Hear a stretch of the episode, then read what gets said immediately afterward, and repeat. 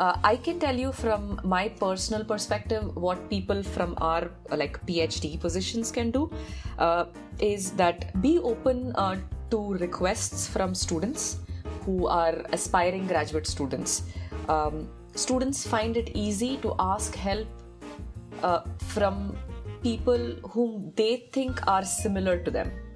I don't know how sure it is because most of the requests I get on Twitter, on LinkedIn are students from India who are wanting to do a PhD in US, in Europe, and I think it is easier for them to approach me or another fellow Indian student rather than directly an American student or a student from Europe. It feels comfortable to share with someone whom you know will understand where you're coming from.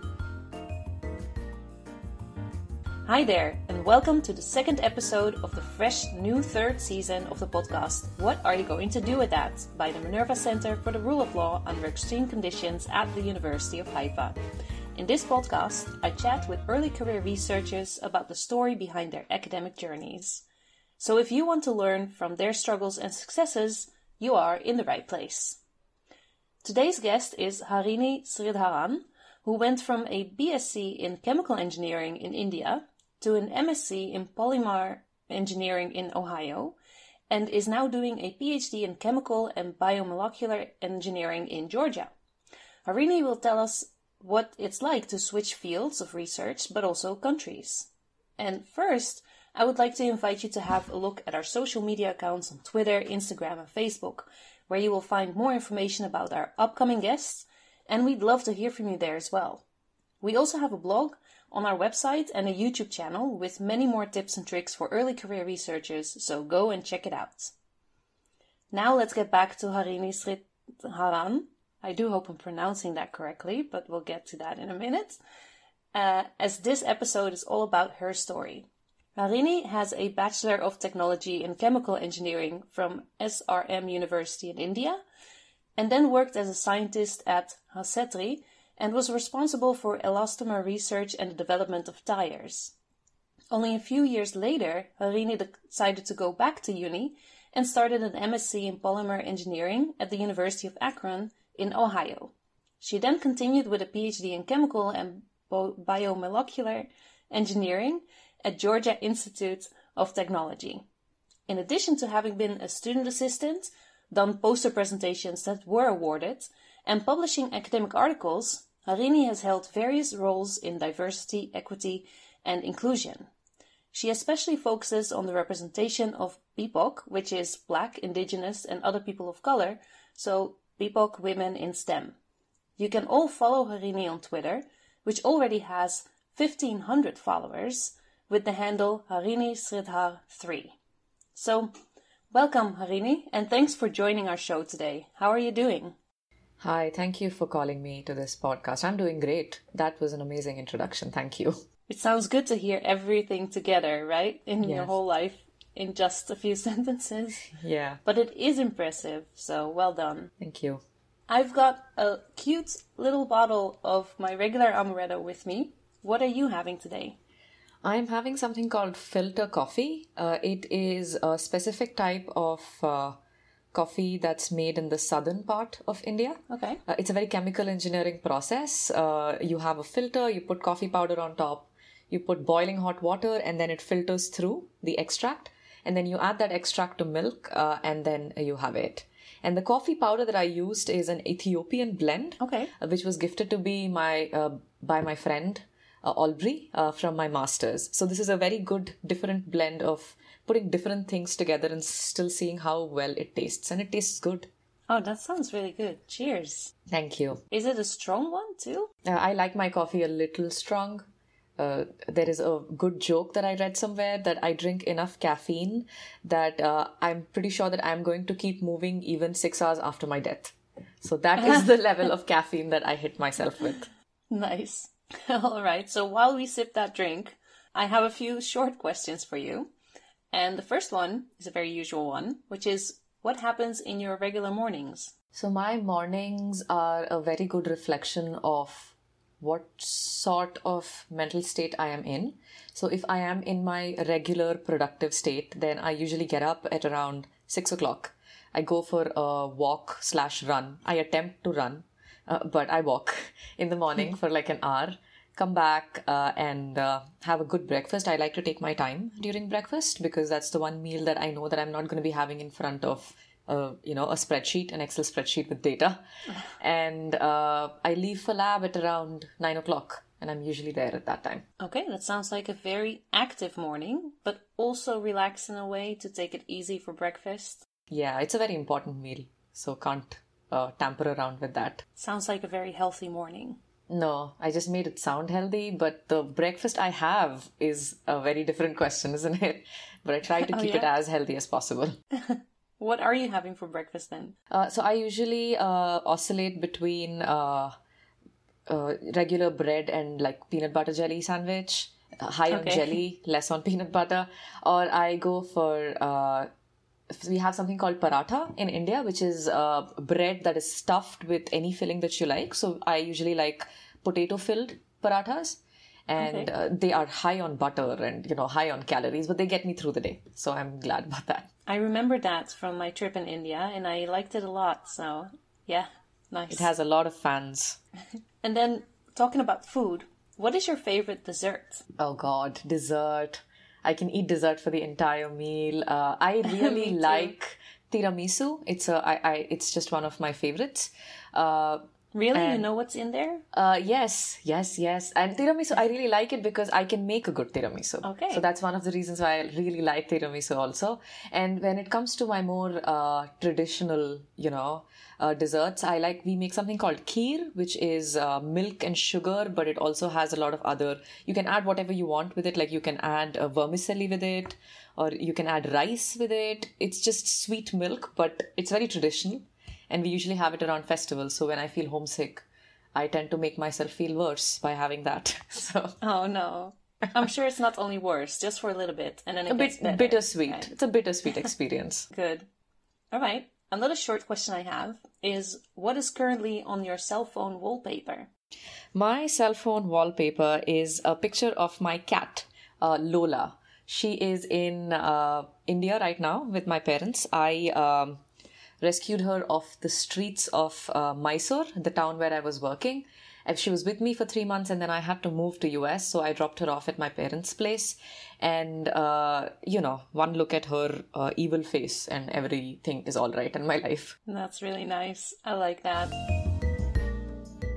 All right. Yeah, so you already mentioned that you're originally from India, which which is where you did your BSc in chemical engineering, and you also had a job there as a scientist, right? So when did you start thinking about continuing or going back to school for an MSc?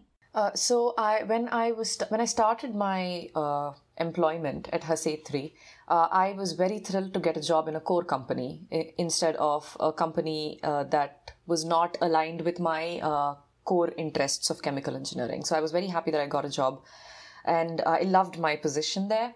Uh, I was very glad to get a steady paycheck because as a bachelor student, you're just looking for a steady source of income to get you through the month. Uh, but like about a year and a half into my employment, um, I got introduced to the concept of journal papers and academic pursuits of research. Uh, I was in charge of an equipment called tear and fatigue analyzer, and the best part about that role was that I had complete freedom to investigate whatever I wanted. So that was one of the best parts about the organization that I was Sounds a part good. of. Yeah, it sounds uh, almost uh, unicornish, right? Because you don't get that sort of freedom when you're a fresher in the industry.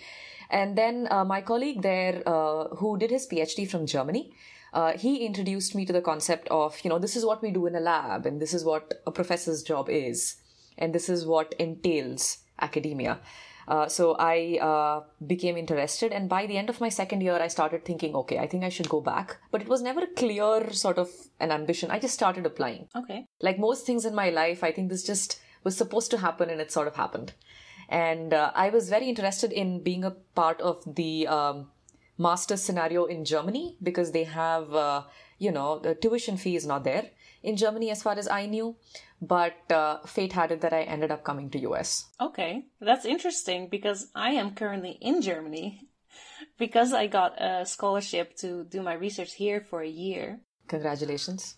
Thank you. Yeah, which is very exciting. But that means that you were also almost close to here now, and then you ended up in the US anyway. So what? How did that happen? And yeah, you also changed fields, right? Yeah. So what happened was when you're a part of tire industry, the sort of papers you come across, uh, the really famous ones and the really historically also like you know important ones, uh, are all from the University of Akron because Akron was the place where. Uh, it's the tire town. It's where tires originated. Okay. All the great people uh, in the tire industry are a part of or were a part of University of Akron in some way or the other. Uh, and I just ended up seeing that name so many times. I thought, okay, let me just apply. And I applied um, a month after the deadline of the application. Oh. Uh, but that's why I said things just happen, you know, sometimes they're meant to happen. So I ended up being a part of the an amazing department, uh, polymer engineering, uh, in University of Akron. That sounds good. Yeah, so it was supposed to be that university and not necessarily something in Germany where they do have the car industry, but I'm not so sure about tires necessarily. But I ended up doing no research in tires in my master's. So Yeah, so what did you do in your master's? Uh, in my master's, I was a part of a new group uh, uh, relatively new group. Uh, we were working on um, dynamics of complex systems, uh, or we used to call our lab the DOCS lab, dynamic of complex uh, systems. And my work was uh, understanding the cross effects between uh, heat transfer and uh, fluid flow. So if fluid were to flow uh, in a rheometer, we call it shear flow. And if we were to send a temperature gradient 90 degrees to the fluid flow, what happens? basically. So the thing that drew me to the project was because it was so fundamental uh, it had no jargon, right? It was just very understanding the very basics of the forces of uh, transport phenomena. Uh, and it also included me building uh, an accessory from scratch for uh, a rheometer. So the aspect of designing something, building something, and then like validating it sort of made me feel like uh, it would be my own, like my kid. So I just ended up working with a group that was very new. Okay, so can I ask how that worked exactly when you applied for it? Because you came from India, you were working as a scientist on tires, and now all of a sudden you were in this new group in the US. How did that go? Like, how was the application? What did you tell them that made yeah. them believe that you were the best candidate?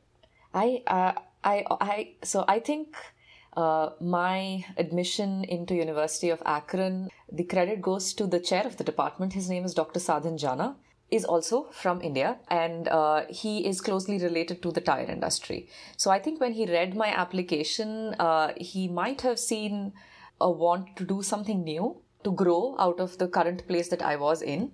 So I also ended up asking him, why did you take me in? Because uh, mm-hmm. he said that I was able to see someone who would be able to do something new through your application. And I took a chance on you and uh, I hope that it pays off. And I hope that it did. I hope that I did make him proud. Well, you did finish your MA. Yeah. so that was uh, probably a good thing. But after the MA and this whole new process that you were in and learning a whole new subject, you did something completely else again for the PhD. So oh, yeah. I was wondering when I was looking at your resume, how does that work? Like, how do you keep shooting from one end to another? That's true. Uh, just a small correction it's MSc it's MSc, not MA. Sorry. Yeah, yes, I know you're right. used to that because that's the circle that uh, you are in. Uh, so for my PhD, uh, at least my master's was, I think, a complete gamble because I just was in a job in a steady. Uh, my life was going very steady, and I thought, let me just disturb everything, introduce chaos, and I did my master's. Uh, my PhD was uh, pretty planned because I wanted to do a PhD. I knew that. And by the first year of my master's, I started writing my statement of purpose. So I wrote my SOP for a year. That's how uh, planned I was to do my PhD. I applied to 10 universities across US and wow. uh, Georgia Tech was one of them that uh, took me in. And it's, a, it's an amazing department, an amazing university to be a part of. Uh, uh, and I came here and I my department here has a very interesting way of uh, matching students with their advisors, which I think is pretty common for chemical engineering across the country. At least that's what my current advisor tells me, uh, wherein uh, you meet professors uh, for the first one or one and a half months of your program after you come in. Um, okay. and you're supposed to meet a minimum of eight professors in my department. That's a lot. So even the professors can't say no to meeting you. So that particular time is meant for professors to free up their schedule to meet students and student to meet uh, as many professors as they can in the department. And then I started meeting different professors and when I met my current advisor, and he was the first person I met, I just immediately became fascinated by the sort of human being he was. He's just a very real, complete, rounded advisor. He's just very himself to his students. Okay. And the weird thing was, I met him online first, right? Because I started my PhD in 2020, right in the thick of the pandemic. So I never got an in person read on any of the professors that I was meeting. So I chose the person instead of the project. Okay. And because I realized that PhD is a long time, five years, and the sort of mentor uh, slash advisor you have can end up affecting the sort of professor you might become later on, right? Because you simply draw from your mentors. And the project was very, very different. The last time I took bio was in 2009. I have no idea. And I still, ve- I'm very open with my group members that I have no idea what most of you are talking about, but I am learning. And uh, I think it paid off, hopefully. It's too early to say. I'm just in my second year, but doing something new is probably the only thing that keeps things fresh in life. So I am a little bit of an adrenaline junkie that way. All right, fair enough. Before I'm going to ask you uh, to talk a little bit more about your specific research right now in the second year of your PhD, I wanted to go back to what you said earlier. You said that during your MA, you already sent out 10 applications within the US for the PhD, right? Was it only in the US or also outside? I only applied in US because I figured I had gotten used to the culture of US by then. I knew the application process. I knew what documents I had to, you know, uh, furnish in front of them as a part of my application portfolio. And uh, I was already doing research, classes. I was working to uh, on campus jobs because my master's was not funded. So I wanted to keep things as less chaotic as possible. Uh, that's totally off character, but still, I wanted to keep things as predictable as possible. So I ended up applying only within US there's already enough changes and you already made that huge change from India to the US for the MA. Um, what was that like for you? How did you experience that? Oh God, it was. Uh, the thing is that I would not like to portray myself as someone who goes through something through such a big change because so many students come from India to US, right? But the one thing I wish everybody keeps in mind is that everybody's experience is unique. So even though uh, you know that the volume of people coming through are very high, uh, your experience is validated. Uh, I was, uh, I think the first day I, I came to US without knowing anybody. So I did not have a very similar experience to students who already have their seniors in the college that they come to and they know that this person they can go to for help. I had nobody. I just came in as a lone person. Um, and I think the first couple of days or three days was just uh, me crying and not having food because the food that was kept in front of me was nothing that I was aware of. I'm like, what is why is why is all the food cold? I'm, no food is hot, so I was very very uh, very disturbed. But then I met some people through my department. Um, who then became my roommates uh, in Akron, Ohio. And uh, that showed me the importance of having a good support system. Take your time uh, making your support system, but make sure that you have people uh, whom you would go back to uh, and not be conscious of showing you at your worst. Like, you need not be strong in front of them. They will be there for you no matter what. So, those people, plus a lot of uh, counseling sessions from uh, the university, uh, helped me uh, get acclimated to the place.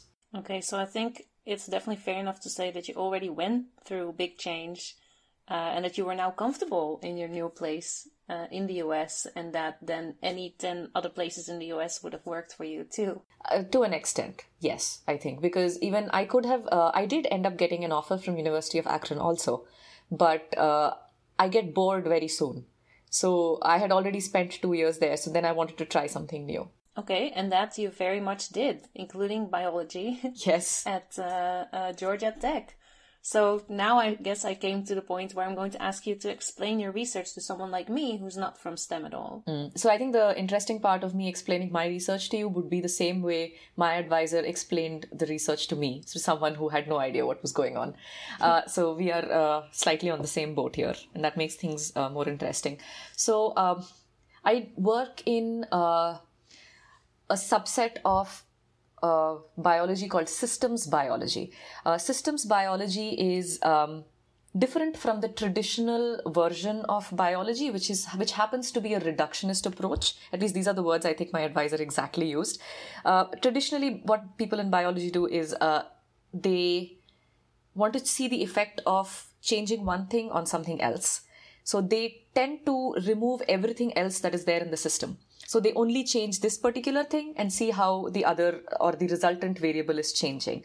But systems biology uh, takes the entire system as a whole and studies it together as a single unit. So the advantage of systems biology is uh, that it's called a top down approach, meaning you look at the entire system you study how the everything is changing and then you start looking into what you want to look at because uh, nothing is isolated in nature, right? Because there are so many things happening in the background which can end up affecting the variable of interest. That seems about right. in systems yeah. biology, yeah, it, it, it gives you that advantage. Uh, the slight difficulty I have felt till now in systems biology is the volume of data that is thrown at you because you are measuring everything that's possible to measure in a system. And uh, you have so much data to go through. So that there comes in experience uh, because the more uh, acclimated you are to the sort of analysis you are doing, uh, the more you will be able to see patterns or something out of pattern. And uh, I do something called metabolomics within systems biology, uh, where we study the metabolism, or let me put it this way, the change in the metabolic metabolic profile of a particular organism. So let me say that I uh, I study yeast. That is my model organism. I uh, want to see how the metabolism within yeast is changing uh, from uh, zero hours to four hours to eight hours of its growth. So what I'll do is I'll uh, start my growth and I'll take a, a, time point at four hours. I'll take my sample, I will freeze it so that becomes a snapshot of the metabolic profile. Nothing else is moving because once I plunge something in minus 80 degrees Celsius, nothing wants to live at that particular point of time. So everything is frozen. And then I take another at 8 hours. And then I break open the cells and I study what in all metabolites were there inside it. So a particular organism has so many metabolites. Uh, so out of which sometimes I end up getting 150 uh, metabolites that are there in 4 hour time point and 8 hour time point. Now I have to see what interesting has happened between that 4 hours and 8 hours. This is just a very rudimentary approach of what I have learned in the 10 months that I have, but uh, this is sort of a sort of a big picture of what I explained. Right.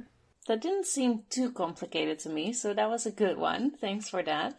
Um, and it also sounds like it's interesting what you say about the system biology that you look at the the whole, right? The holistic approach instead of um, taking something out of nature, putting it in a lab, and have it in a controlled area, and then see what happens to it if only one thing changes. Um, but of course, in real life, that's not really how it works because it's not a control environment, like you mentioned. But then the amount of data um, is much larger, so it's much harder to figure out as a researcher where the change came from exactly, what started the change that you don't have like a chicken and an egg question. Um, and it's also something about scope, right? Which is what I'm struggling with at the moment in my own research, um, because I'm studying a lot of different time frames and a lot of different newspapers, which is relevant for my work. Mm-hmm. And it's just grown out of proportion. So now I need to narrow it down again and cut some stuff out, which I have a hard time with also doing because I don't want to cut anything out because everything True. is interesting. True. Are you experiencing the same in STEM? I don't think I have uh, gained enough experience to know what is interesting and not interesting. So that's the thing I'm struggling with right now, okay. which was something that I was told by my advisor that uh, when you have such a lot of data, it takes time to build a story and you need experience to do it. So, and also a, a, word of apology to my advisor if he's ever, if he's listening to this, that if I said something wrong, I'm sorry. I tried to do my best. I'm sure he appreciates it. Yeah, but it sounds about right. And uh, that's the thing, right? We are doing a PhD and we might be more advanced than people in their BAs or MAs, but we're still students. We're still learning how to do it. So mm-hmm. um, it's fair to take your time and get used to the field and know how to deal with that. Um, I'm sure I'm taking my time. That's the best way to do it. All right. Um, so that was all about your research. But something else that really stood out for me on your resume um, was something about your roles in diversity, equity, and inclusion. So I was wondering how you got into those roles and what they entail exactly. What do you do in them? Okay, so uh, first, uh, kudos to somebody on Twitter actually who had the idea of putting a separate header for uh, you know roles in DEI. If you have a if that is one of your interests, it's better to highlight it on your resume. That's what I read on that tweet. And uh, I thought it was a good idea to frame my resume also in a similar way. Um, mm-hmm. I had unconsciously, no, subconsciously, always been uh, interested towards DEI because being a, a woman in engineering in traditional roles of engineering, which is like chemical engineering, mechanical engineering, uh, those are like the very core parts of engineering, they tend to be male dominated. So it has always uh, been something that has been in my scope somehow. And the more I started learning that there are formal names and roles that people have who are geared towards these interests, the more accepted I felt that, okay, my interests are also a part of STEM. Mm-hmm. And uh, when I was a part of Hasetri, uh, a tire industry tends to be also male dominated. And I was uh, one of three women recruited in a batch of 40 men during my wow. year. So it was the the imbalance is evident so when I started working in the company, the company was very supportive, uh, actually. So I never really felt that I was being discriminated against. But the very fact that there were less people who looked like me around me was a very good jolt for me to to realize that okay, this is not a normal scenario. We need to sort of mm-hmm. you know balance it out. And the company was amazing in hearing our complaints and hearing our uh, uh, suggestions for how to make it more. And by the time I did uh, resign from the company three years later, I think we had somewhere around 10 women on my floor of employment. Okay, that's a good development. Right, from like three or four. I'm, I'm, I'm, I'm forgetting the exact numbers, but it was a definite proper increase in uh, female representation, which was very, very, you know, heartwarming to see. And once I came to America, I started noticing that there are, again, as I said, formal names and roles for these interests. And I became a part of um, a small workshop called Women in Engineering, where high school girls uh, came to our university and I had to mentor them for a week towards a small research project. And then they had to present a poster in uh, okay. uh, front of everybody. Oh, the pride I felt when you know they were speaking was just immeasurable. That was just everything in the whole world. That sounds great. Uh, then I was a part of. Um, this was my then advisor's interests. Uh, uh, it was something called neurodiversity. And that was the first time I was hearing that word. And once I started learning about what it means, at least informally, not a formal definition, I was very interested to be a part of it. So he invited me to be a part of his uh, effort called uh, the Pulse Workshop, where you are uh, training uh, neurodivergent people, or I think specifically people on the autism spectrum, to uh, uh you're training them to be a part of a laboratory. Okay. So I was working with a student who was on the autism spectrum, and I helped him a little bit uh, get acclimated to a laboratory environment. And that was an entirely new experience. And now I am a part of a diversity, and I'm a diversity and inclusion fellow, wherein my project is uh, uh, representation of BIPOC women in STEM, as you mentioned in your introduction. My current department is very, very particular about uh, conversations around diversity uh, my advisor himself is uh, he holds separate meetings on um, how to write reference letters and what are the unconscious biases that may come in. We have conversations around uh, uh, racial inequity. We have conversations around gender inequity. It is um, it's such a comfortable place to have these conversations, and it's the best place to have them because if there are people who end up becoming professors from his group, then we are aware of these uh, biases that can exist unconsciously within us. I'm very glad to hear that it's not only you working in these positions from within academia and by yourself trying to make a change, but that you're actually in an environment that's really supportive of that. Um, and that's also something I also wanted to ask you. Like, what do you think should change in academia to make it more open for inclusion? Mm. It's a very, very difficult question, isn't it? Very so general, many, too. and so many different people are pondering around it. Uh, I can tell you from my personal perspective what people from our like PhD positions can do uh, is that be open uh, to requests from students who are aspiring graduate students. Um, students find it easy to ask help uh, from people whom they think are similar to them. Okay. I don't know how sure it is because most of the requests I get on Twitter, on LinkedIn are students from India who are wanting to do a PhD in US, in Europe, and I think it is easier for them to approach me or another fellow Indian student rather than directly an American student or a student from Europe it feels comfortable to share with someone whom you know will understand where you're coming from. So be open to those requests. I know that it can get, when you have a full schedule, it can get slightly overwhelming when you have students like, you know, ask you so many questions. So draw boundaries, but always be open to requests from them to maybe review their SOP. It's going to take you two minutes because you've written an SOP, you know. So you can tell them that, okay, try to change it this way, this way. Uh, and then you can have a template uh, message typed out that says okay what are your inquiries please type them out so that i can answer your questions one by one. Mm-hmm. please be helpful to students because you were in that same position maybe a couple of years ago or five years ago. Please don't forget where you came from. That's very important. Uh, and secondly if this is a dream of mine. One day i hope i will be able to do it is try to financially have some funds set aside so that you can maybe pay for one student's application fee. You know, I am not financially strong enough to do that right now. But if uh, professors are hearing this, if they could do this for even one student in a year, that can change lives. This may be too much to ask for, but still, you know, one can be hopeful. Sounds really good. But yeah, we'll have to see how many of us can afford it for others to also join the the team. Yeah. But my dream is to do that one day, you know, at least set aside for one application. That's it. All right. So you said that a lot of people are reaching out to you, mm-hmm. uh, especially also from India, maybe because they feel that you went through the same thing, so they can ask you the questions that you used to have back then. Mm-hmm.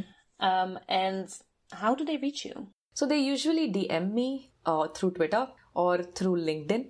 Uh, people uh, uh, direct message me, and I try to be as unbiased as possible when I'm looking at these messages uh, because I think we are also used to creeps uh, messaging us on different social media platforms. So I, but I try to be as unbiased as possible. And I have a, a they ask questions like, okay, I'm, I'm planning to apply. Sometimes nowadays I get particular requests like, I'm planning to apply to Georgia Tech. So can you please help me out? Whom should I reach out to? Uh, I'm emailing professors. They are not replying to me. So I have to, I usually let them know that the culture is very different in America and Europe. In Europe, professors, I think, tend to reply back but in america uh, professors don't do it because you have to go through the admissions process first okay. before they actually respond to you um, because the volume of requests they get are insane otherwise and i let them know that if professors don't reply it's not a big deal go through the admissions process first if it's us and then we can see where it happens then i let them know that if there are any immigration questions uh, that I can help them with when it came to like my own experiences. I can let them know that I did this. So maybe you can inquire with the embassy about what to do and what not to do because I'm not allowed to say anything that I'm not too sure of, right? So I can only let them know mm-hmm. what happens because immigration changes so many times and that those are very complex questions. And since I was a receptionist slash student assistant at the international office in University of Akron, I am sort of used to the sort of questions that students used to come up with there. Uh, DM is a good way to uh, reach uh, senior grad students. So you mentioned that you're uh, being approached on Twitter and on LinkedIn, and I know that on Twitter you have, you have quite a big following. You have fifteen hundred people following you now, uh, and your handle is, if anyone else wants to check it out, Harini Sridhar three, number three, that is. Um, and in your uh, pin tweet, you say that you tweet about mental health, about experience of an international student in the USA, which is what you were just talking about, and you also post memes and retweets of kick-ass stuff from your feed. So how did you get uh, to Twitter for that? Because, like I said, I thought, like you mentioned earlier, I thought LinkedIn was more of the professional thing where people can ask you questions about applications and these kinds of things. So why and how Twitter? So I started Twitter uh, in 2017, and then it was predominantly uh, just regular Twitter, right? Like politics and stuff like that. And then soon it turned so toxic and I uh, stepped back from Twitter for like a couple of years. Then I came back and I started afresh with academic Twitter because I heard a couple of my batchmates talking about how academic Twitter is a positive space compared to any other forms of Twitter. And uh, I think uh, Ido is that the mm-hmm. way I pronounce his name? Because I always get confused between Ido or Ido. Uh, his handle PhD Genie it was one of the first uh, profiles that I interacted with, and okay. It soon became such a positive space to ask questions, learn small, small things like, as I said, the resume, uh, you know, structure, uh, uh, to know, learn about uh, how to draw figures in your papers because I didn't know what softwares to use. There was always a section of people arguing about whether to use Microsoft Word or LaTeX. Uh, so there's always that thread somewhere going on it's a it's such a positive space to ask questions. For instance, I think recently I had tweeted about um, how I think mental illness and mental health are different things, but I do not know enough about it. So if anybody can help me out with it, and soon I had like a couple of handles, uh, people who are actually working in that field, uh, send me papers that you know this is uh, the actual difference. This is what it means. Where else can I get such a personal interaction with the experts in their own fields. I think academic Twitter is one of the best places to be. So it's really this positive space on academic Twitter, uh, including our um, producer and editor Ido. Yes, who's he is running amazing. One of those uh, yeah. accounts, trying to advise as much as he can too. That's really nice. Uh, and we are also on Twitter, and we're also following each other, I believe, uh, at least from the podcast uh, platform personally i'm also on twitter but a bit less. But i do recognize what you're saying about the positivity that's coming from there. Uh, people tweet about when they finally have a publication out and then everyone is very happy for them. But people also tweet when they got a rejection again. And then people are also very positive towards them and trying to take them out of their small uh, dip there. So that's really nice. I enjoy it a lot as well. Okay so um, I've asked you a lot of questions already, but it wouldn't be our show if I wouldn't ask you the big one, which is what are you going to do with that? What do you plan in the near future? Of course, you're in your second year. You said you have to take your time to get used to everything and to get, become the expert in your field, as your supervisor also said. Um, but where are you heading? So right now, my plans are uh, having a an interesting PhD. So, our group, I have noticed uh, people take up projects of their own interest within the group, and our advisor is very supportive of that. There is a lot of collaboration going on within the group. So, I want to get to the space where deadlines don't inspire me, like the the data inspires me. Right now, I am in a little bit of a deadline induced panic because everything is so new. Uh, but I'm my hope and desire is to get to a place probably I don't want to put a timeline on it, right? Because you can't put a timeline on inspiration. Yeah, but PhD has a timeline. So I should keep that in mind. Um, so hopefully by the end of this PhD, I become a well-rounded researcher, like many of the people in my group are. Uh, and 60 40 so 60% i want to my interests are towards academia because i love being around students in any capacity or training and research for incoming students. But, you know, academia is very demanding and it's, uh, on my low days, I start thinking, I start looking at the salaries that the industry gives, and I'm like, hmm, that seems like a good idea right now. Interesting, so, yeah. so because uh, i am as i said i uh, my master's education was not funded so i have like an education loan of some like you know $40000 on my head so i am paying that off with my current phd stipend. So money to me also looks really good right now. Uh, but, but i think by the end of my phd i should have or would have decided about it. So if it's academia then get a good postdoc uh, with a professor who has complementary interests to me. And then I can start applying to various universities to be a prof. That seems like such a far out future. Yeah, there's a few more steps in between, so you have time also to think about it and, and make a plan on True. how to make that happen, right? True. And if it's industry, you know, get a good, fulfilling job and uh, foster a lot of animals while I'm at it. like your little cat, Lola? Yes. All right. And do you have any idea about um, where that could be, or are you open to another big change in your life if that's in the cards? Mm, uh, so if if you're asking about geographic change, then you you know that I am immune to geographic changes now. You can put me on the North Pole, and I'll probably still end up doing what I'm doing. Um, as far as changing fields are concerned, I would now be a little slightly more conservative about changing fields because PhD is such a long time and I would have invested a good amount of time learning and becoming a quote unquote expert at uh, what I do. So my postdoc would I would want to be in not the same field but slightly complementary field so that my I get trained in slightly different skill sets and then I can put them together to make a more, you know, well-rounded faculty member. And even as a prof, you learn so much, right? Our group, uh, so much of our group does something called uh, cell-free biosensor research. And if I'm not wrong, uh, my advisor was, uh, his PhD was not in it. But okay. he ended up, because of his students' interest, he ended up co-opting, you know, uh, an entirely different field of uh, research into his group. And now majority of his group works on that. Okay, sounds good. So there are still a lot of options open and out there uh, to explore. But first, focusing on becoming the expert in where you are right now. That sounds like a plan. All right, then I'd like to wrap up with another few short questions. They're mm-hmm. not actually short questions, but I do want you to answer shortly. So let's mm-hmm. see if we can manage. Mm-hmm. The first one is What do you consider to be your most important contribution to your field. Could have also been your former field. Mm. I I think that uh, when I was a part of Hasetri, I began something called learning sessions through the guidance of the director there, wherein I used to arrange a schedule for the month. Different departments used to come and present whatever they are doing.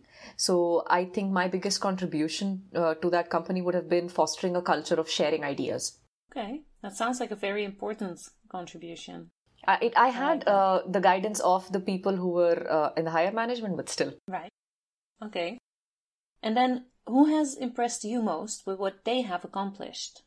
There's a professor in my department. Her name is Dr. Martha Grover, and she embodies, uh, she's in a lot of leadership positions, but she still has time for students who are coming and letting her know that you know something is uh, not right with them they're facing issues here there so i'm pretty in awe of a person who is in such a leadership position and still so available to students because we've been we've been told that as women you have to be so hard ass to be a leader right? Mm. and she uh, defies that expectation. She is so sweet and she is so good natured that it's almost like how? So i want to be someone like that. That sounds good. Yeah. But I have a feeling you're already a little bit like that because you're taking on a bit of a leadership role, right? Um, not that you're saying I'm the leader, follow me, but you are helping other people out there um, who are in a way following you because you seem to have uh, the knowledge or at least the experience that they also want to pursue. That is a very big compliment. Thank you. You're welcome. You deserve it. then we've come to my last question, and that is an easier one. It's how do you relax after a hard day of work? So, my roommate, uh, who's also a PhD student in aerospace engineering in Georgia Tech, uh, she and I are very, very close. And uh, we usually like to spend, so Friday evenings are a thing in our house. Okay. So we decide a dish much beforehand, buy the ingredients. I usually bake something or we make something that's slightly a little more fancy than the rest of the week. and uh, just chill and watch Netflix. Like, just that's it. No research, just Oh. relaxing. We try very hard to keep uh, research out of this house, but it doesn't happen. But we try on Friday nights at least. All right, that sounds very relaxing. Sounds good. All right, so thank you, Harini, for chatting with me today. I really did enjoy it. Uh, and I'd also like to thank our listeners for listening again. Don't forget to connect with us on social media and also on YouTube and our website. And also connect with Harini on Twitter. Yeah, we can't wait to hear from you. Thank you so much for having me. This was a very unique and interesting experience. I'm glad to hear that. So, you told me earlier that you started the PhD right at the beginning of the pandemic. Yes. That was awful timing, wasn't it? Oh god, the first semester is so heavy in our department and we had to do everything online. So I had like they tried to be as uh, helpful as possible because as a department they were very very aware of the shortcomings of starting a PhD in a pandemic, but there's only so much that anybody can do, right? Human interaction is so important. And uh, our batch still formed study groups and you know we tried to keep safe and meet in person but still wear masks and everything but this is a kid, this is a story I can tell my kids too later on that you know I start my PhD in a pandemic. Right, yeah, there's not that many, thankfully, that can say that. Um, I hope that everything will change for the better soon, too. I also wanted to ask did you manage to move before the pandemic hits, or did you get stuck along the way? because I was within US, it was not a problem. Uh, so I just had to drive down from my place. It's ten hours by drive, so I just had to drive down here and start. Uh, but people who were stuck outside the country, like other students who got PhD admission in my batch but were still in India, they could only come in January. Wow, So that took I- a while. I was lucky that I was within the country and I had no plans of leaving it to meet my family or anything like that. So I was just like, okay, let's just do it. Are you now planning on seeing your family sometime? Yes, actually, I am leaving uh, next week uh, to India after two years. I am meeting my parents. That's exciting. Yeah, Wow, two years. long time. Do you have any plans of doing something fun? I'm just gonna go and eat. I'm just going to Yeah. eat. I'm not gonna leave the house because I'm still worried about COVID. Uh, but I'm just going to eat so much. And my mom has already made a list of all the dishes that she wants to make for me.